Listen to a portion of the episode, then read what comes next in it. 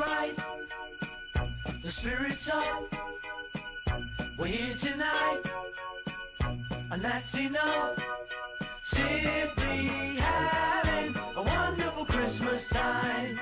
Simply having a wonderful Christmas time. Still hitting a little too close to home. Like, picture time is really stressful at our house. So I, I, I need to confess a few things to you. Um, some of them, some of you might know these things about me, but I, I need to just be straight with you. Uh, I, on my driving record, there are three speeding tickets. I got one when I was 16, one when I was 19, one when I was 22. When I was 25, I didn't speed ever, like five miles an hour under all the time. Just kidding. Never mind. You think it's funny? I was late all three times. Okay, I just even more late after that. Um, I uh, in eighth grade spent a couple hours in the Edgewood City Jail with a couple friends. We were charged with criminal mischief of the third degree. I want to let you know kind of more of this confession. Um, the police picked me to question first because we were doing that thing in the holding cell that I'm sure you've seen in movies when they're like, nobody talk, nobody talk, all of us, we don't say a word. And they picked me first. I think they knew I was a talker. And they're like, tell us what happened. And I was like, well, Randy was born on 1987. Like everything I could think of, I was telling, like trying to get out of this any way I could. Um, I served, uh, by my last count, I, I, went back and checked. I don't know what I checked, but I pretended to check. Uh, I think I had detention 12 times in high school for talking too much. One of those times, though, was also for playing a game in computer class on the computer instead of doing work. I just remember that one very specifically. Um, you know, I mean, I'm just trying to be honest with you guys, like trying to tell you what's up. And um, there's the time where I, my hair was so long it could have been in a ponytail.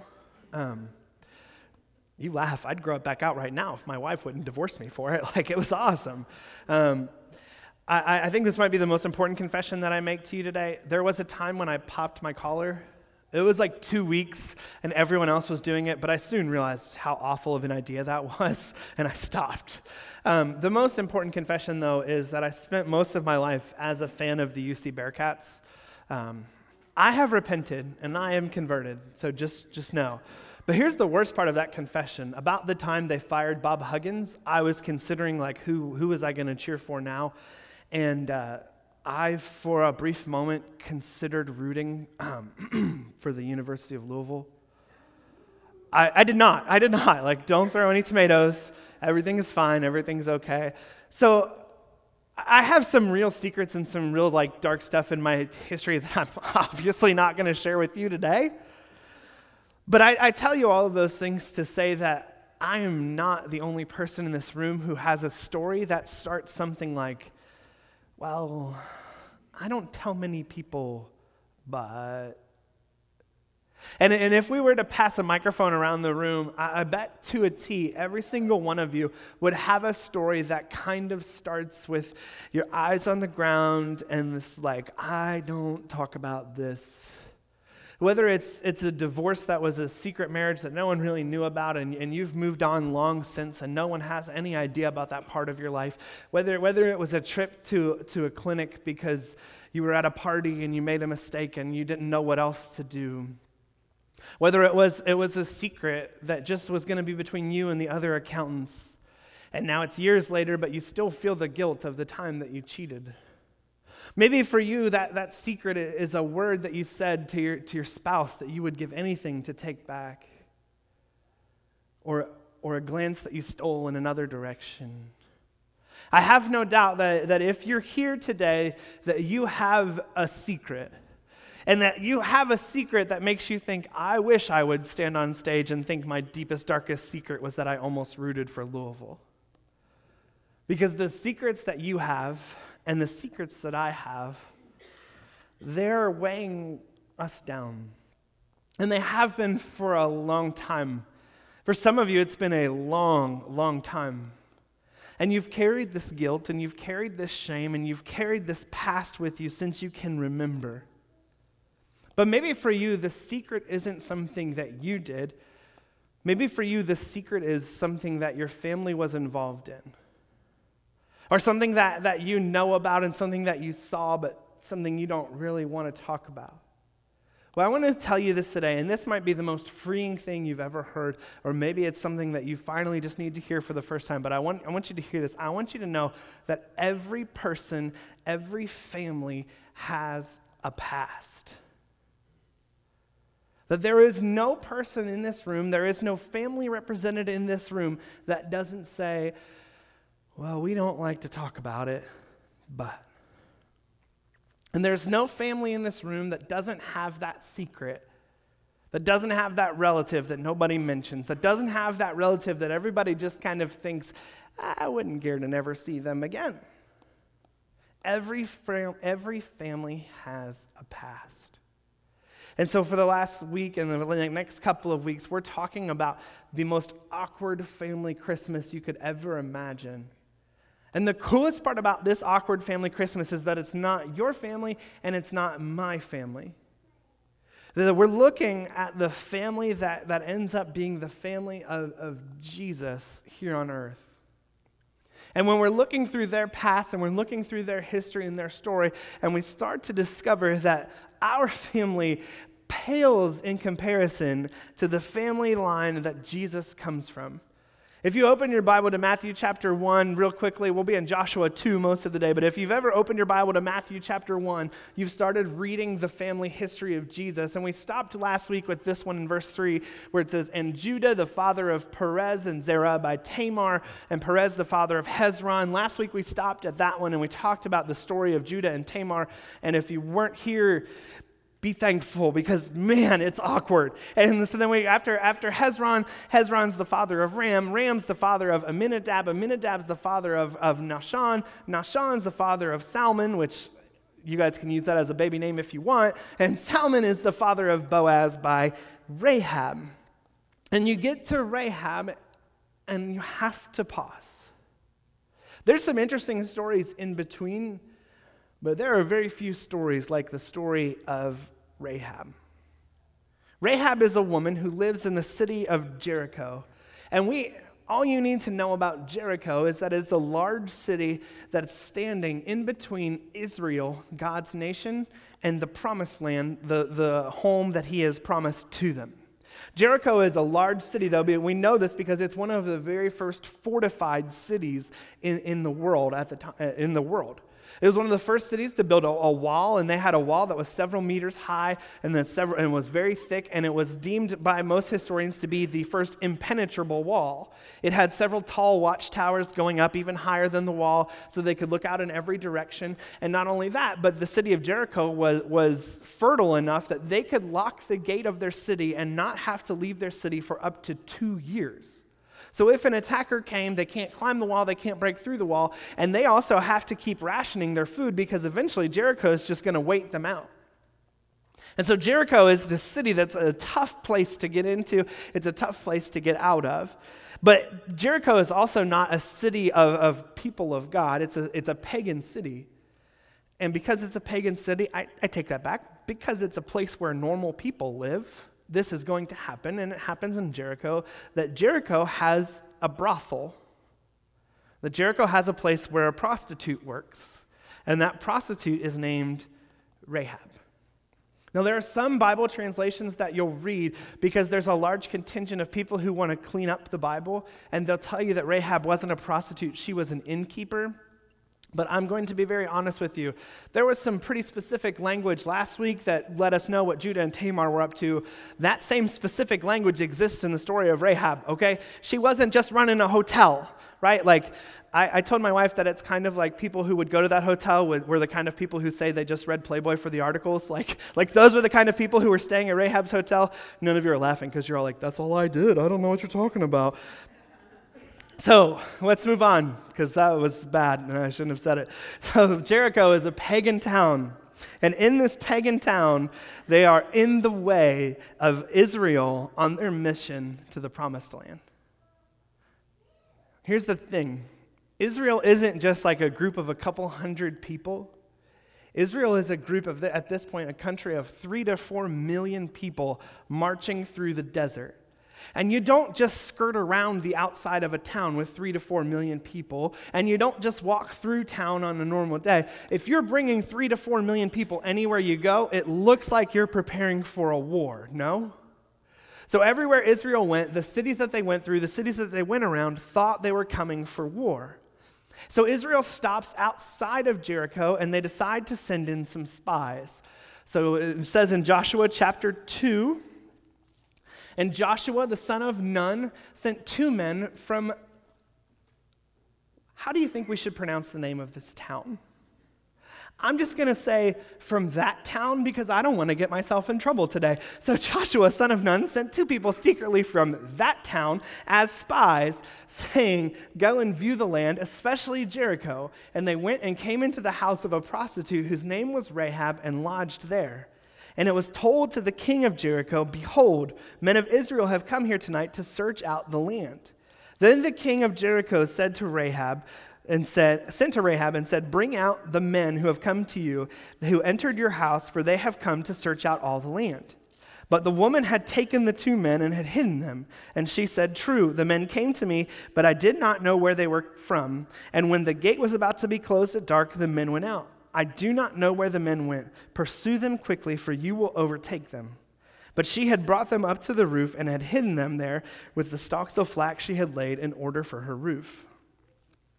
So the men come into town and they're staying in this hotel and they're staying there with Rahab.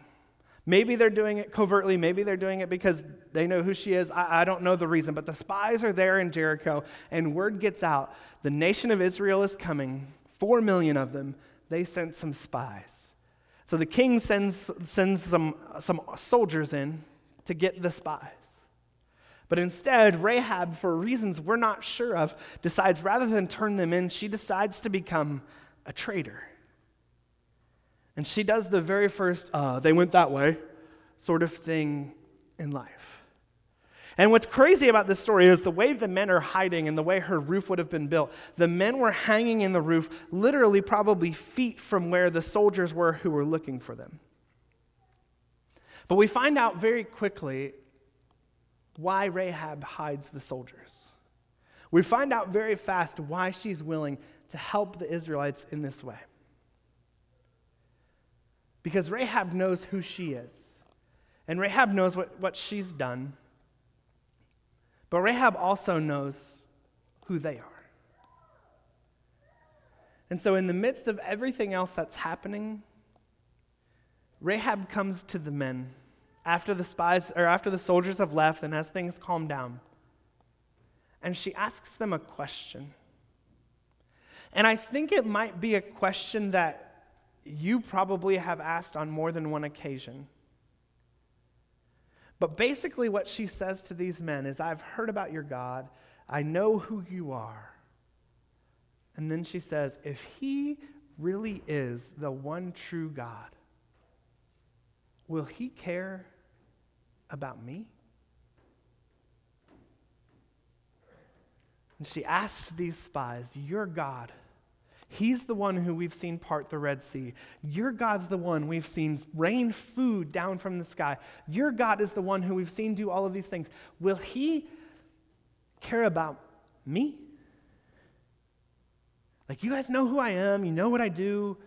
Is there a chance that your God cares about me? And she tells him, she says, As soon as we heard it, our hearts melted, and there was no spirit left in any man because of you. For your Lord and your God, and He is the God in the heavens above and on the earth beneath. Now, please swear to me by the Lord, as I have dealt kindly with you, that you will deal kindly with my father's house. And give me a sure sign that you will save alive my father, my mother, my brothers and sisters, and all who belong to them, and that you will deliver our lives from death. And she comes up to these guys who know who she is. And she brings the baggage that she carries and she comes to them and she says, Is there any chance that your God cares about me? Is there any chance that even though I am who I am and that I've done what I've done, even though I have a past, is there any chance your God cares about me and this is the truth that Rahab learns today. And it's the truth that I want you to know. And that truth is that God came to save us from our past. That not only does God care about us, but that God cares enough about us to save us from our past. And so maybe you are asking that same question. Maybe you, you shuddered just a tiny bit when we were going through some of those things that people have in their history because it's a secret that only you know. Or maybe the whole time you were squirming, not because of what I was saying, but because you were thinking, please don't say mine, please don't say mine, please don't say mine. I don't want you to hear, I don't want you to know, I don't want you to know, please don't act like you know. And you were, you, and you were like just hurting inside. Or maybe you're asking that question because you've been here for a couple of years now and you're surprised that the building hasn't yet fallen in on you. Like, like how has the lightning strike not come to me? You're the one that I want to know, that I want you to know that God saves you from your past. Because God does that very thing for Rahab. He saves her from her past. You see, the thing about Rahab is she grew up in a pagan nation. I mean, where she grew up, there was no one true God. There was no law of Israel. There was no scripture. There was no word of that God. There were many gods. There were many things. You could do whatever you want, go wherever you want, be whoever you want, because they just kind of did their own thing. And so it wasn't as if she knew better and could have done, could have done differently. Rahab was just, just doing what she knew how to do. She was just living the only life she had ever known.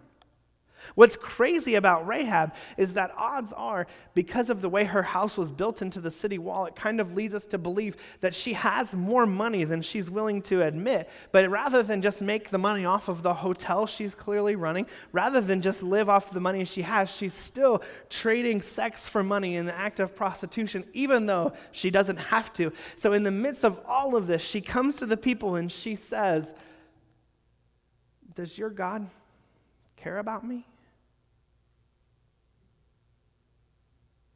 Is your God willing to take a chance on me? Could he save me? Because she knows what's about to happen. Because word is out that when Israel marches through a city that God leaves nothing in its wake. And so a couple chapters go by.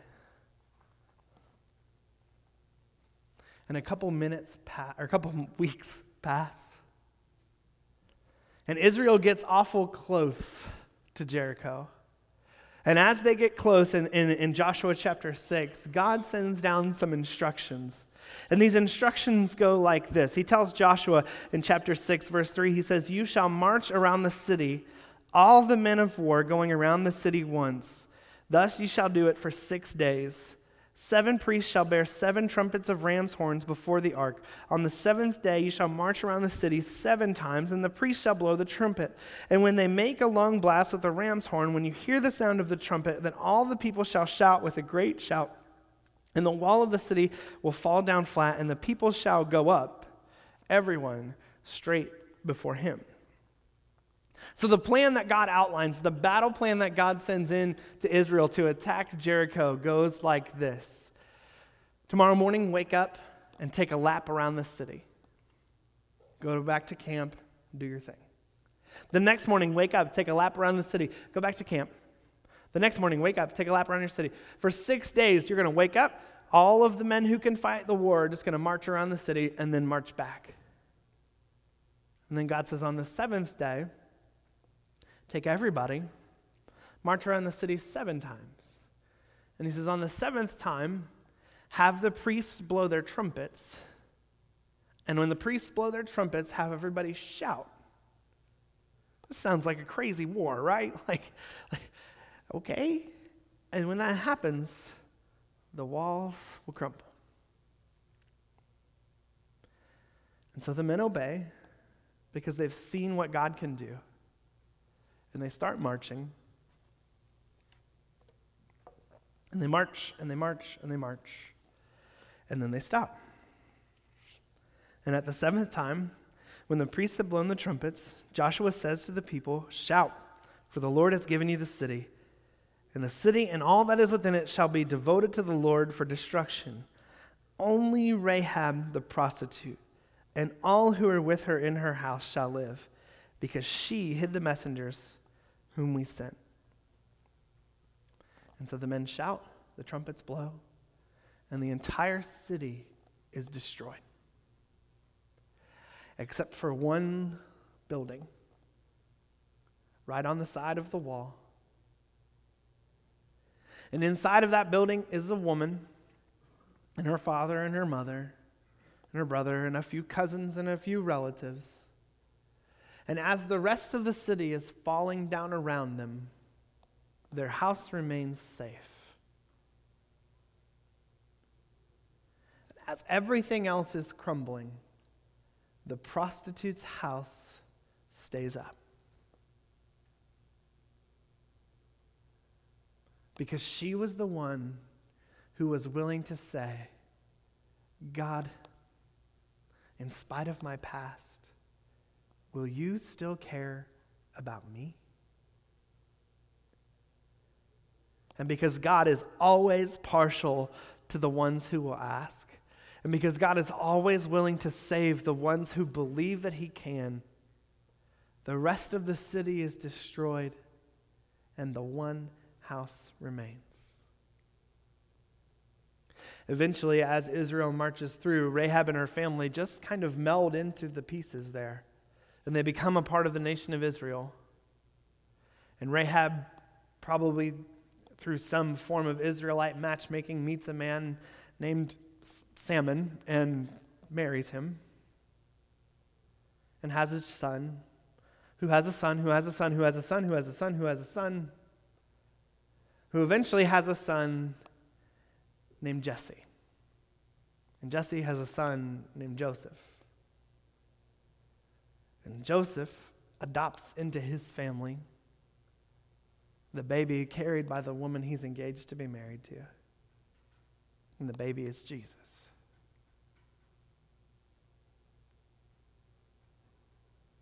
And so there's no doubt that as, as Joseph is in that moment, because Joseph has heard these stories, right? Joseph, several hundred, maybe a thousand or so years in the future. And when an angel comes to Joseph and says, Your, your fiance is about to bear a child, that child is going to be God in the flesh, there's no doubt that Joseph goes, Uh, you know about my family, right? I mean, you know about my great great grandma and what she did for a living. You know that story? Like, I mean, there's no doubt that when, when the angel comes to Joseph and says, This is going to happen, at some point it had to run through Joseph's mind man, my family? My family has, has a past. My family has a story. But God chose Rahab's family on purpose to remind us again and again that God saves us from our past. That God forgives our past. That God rescues us from our past. Do you know why He does that? He does that because all along, His original intent was for us and He to live together forever. And so He created the Garden of Eden. And it was there in the Garden of Eden that, that, that us and God walked in the same place, that we we're there in community, in relationship with each other.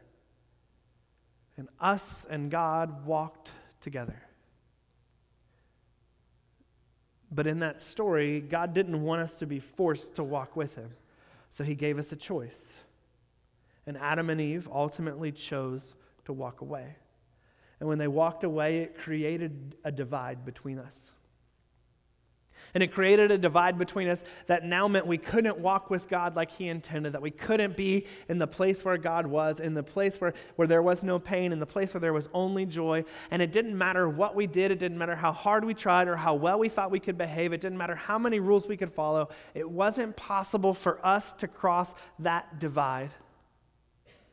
There was no length we could jump. There was no height we could reach. There was no rule we could follow that would get us there on our own because we had chosen sin. The worst part about this story is what happens in the middle is hell. And hell is a place where there's an eternal fire, where there's only torment, where there's only pain, where there's the weeping and gnashing of teeth. Hell is the place of misery. But God decided through the family of Tamar, through the family of Rahab, through the family of Joseph, to send his son. And he sent his son to live the first person who was capable of saying, I made no mistakes. I could walk across this divide if I wanted to. But instead, he put his son in the divide on a cross so that you and I could again cross over into the place where we can be with God.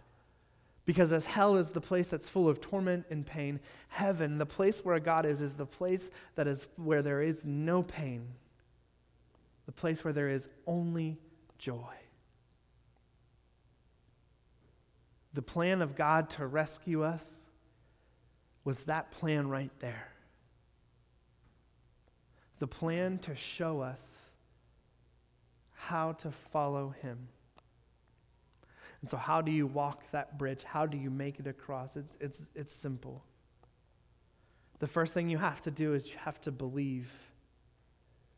You have to believe that for God so loved the world that he gave his one and only Son, that whoever believes in him will not perish, but will have eternal life. The second thing you have to do is like what Rahab did is she believed that God could save her and then she repented. She turned away from who she was. In Acts chapter 3, it says, Repent then and turn to God so that your sins may be wiped out, that times of refreshing may come from the Lord. And then the third thing you need to do is, is to be baptized.